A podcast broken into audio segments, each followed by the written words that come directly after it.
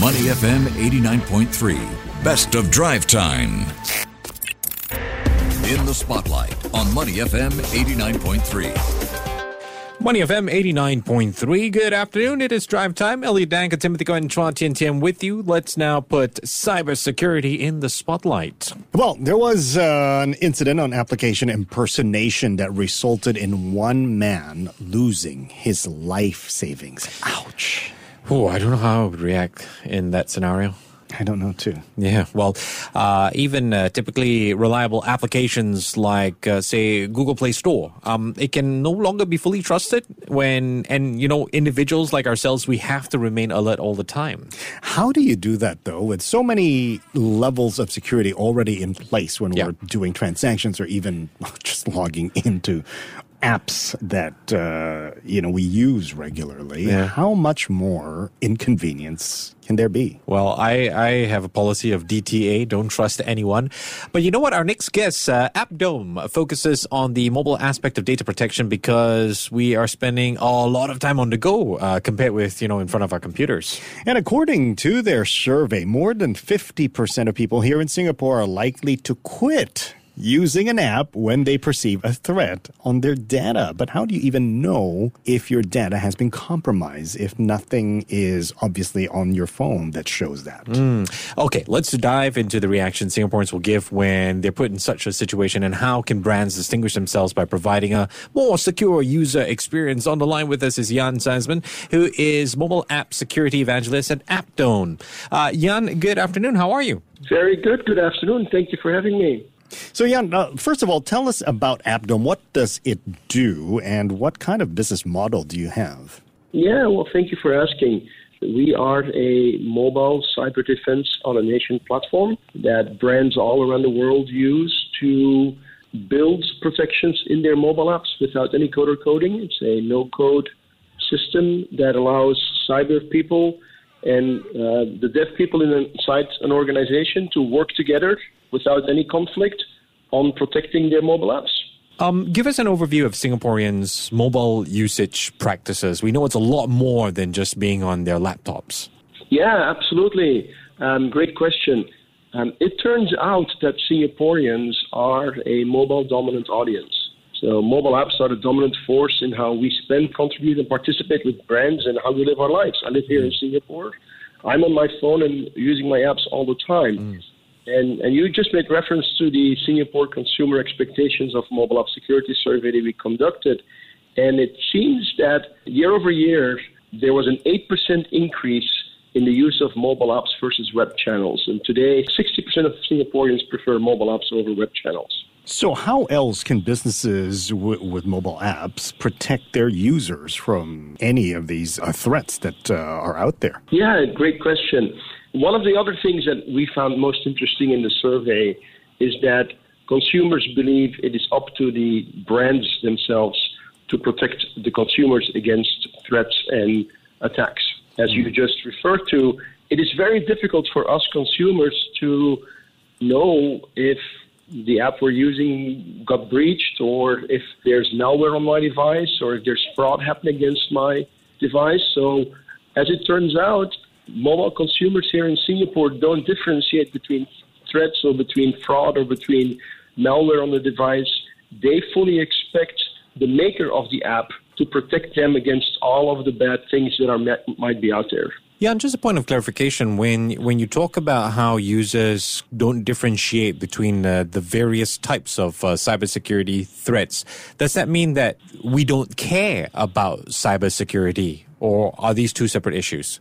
On the contrary, I think great question again, thanks. But on the contrary, it turns out that Singaporeans are very well versed when it comes to mobile app security. Almost half, so 41%, expect the best type of protection. That means that we want app makers to protect not only our login and our data, but also we want them to stop mobile malware and fraud from when we're using the mobile apps.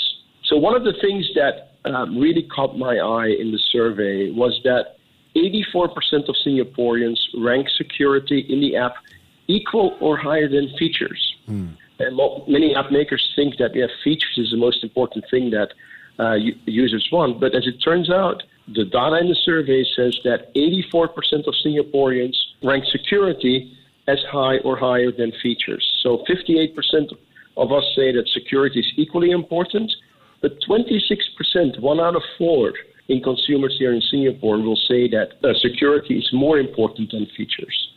I do wonder if, if in that survey, did it show that Singapore users will still rank security as high if there is inconvenience to them? If you have to go through several levels of authenticating who you are, you're not a robot, you're this person, Yeah, did you yeah, log yeah, into this? You know, will it still be as high? Because I get frustrated when I'm when when I'm logging into something and I'm asked so many questions or send an OTP here and you know, did you log into this device there or check your email for for, for verification? It just it's too much. Yeah, no, that's actually a great question. We didn't ask for that um, in the survey, but if you are okay, I would like to use that question in um, next year's I, Yes, please do. survey we're, we're planning on doing in 2023 because I think it's a very, very good question. Is convenience versus security or perceived convenience versus security and how that drives behavior. So yeah, that's a great question. Yeah, but talking about uh, perception, I mean, and and talking about this survey, so in what sense do Singaporeans quit using the application? Uh, when we say quit, does it mean like completely delete it off your phone, or just like you know what, I- I'm not going to pursue this further? No, again, very good question. So there was something that was really, really interesting in the survey. When consumers feel that brands are protecting them and protecting the app, 95.7% of consumers are willing to become brand advocates, either to tell their friends or post on social media or do a review on the App Store or anything else. But On the flip side, 71% of consumers said that they would abandon a brand if the app was not protecting their data or if the app got hacked. That is the reality. So now the perception, if the perception is that the app is not protecting them, so if they read it somewhere or there's some rumor going around, but they don't have actual proof, still 60% of consumers will say that they will abandon a brand. And so it is really up to the app maker to go and to communicate with the consumers, with their customers, on what they are doing to protect their data, to protect their use, to protect them against malware, to protect them against fraud. And there's many ways of, of doing that. So you can, in the release notes in the app, you can specify how you are protecting the consumer.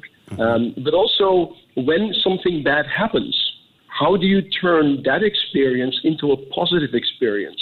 So, how do you create a better user experience when bad things happen? So, if, for example, um, one of, one of the key things that we're seeing today from an attack standpoint is accessibility abuse, where malware that's installed on the device will try to get the user to give additional access to that app, say, for example, a weather app, but please give me access to your microphone or to your camera or to this or to that. And you'll, you've seen those prompts come up. Well, that is typical a signature of malware.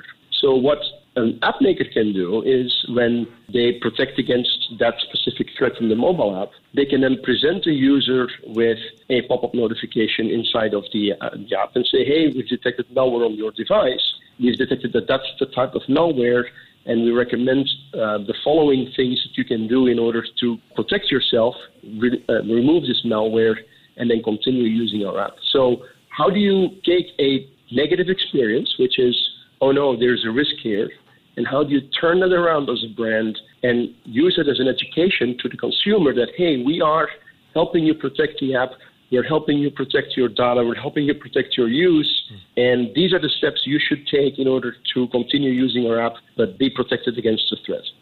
The bottom line is, Jans, there's still too many things to, to, to check, to click yes or no, approve or not. Uh, how can brands make this experience smoother for their users before they're, they're dropped off? So there's different ways. You can either communicate this with uh, your users in the uh, release notes. You can. Um, Nobody reads cre- those notes, though, uh, Jan. So you know, for us, it's more like yes, yes, yes. We just want to get through this transaction and know that we're going to be safe. Yeah, so you can maybe highlight that um, right up front in the in, in the app. We, we take your security serious.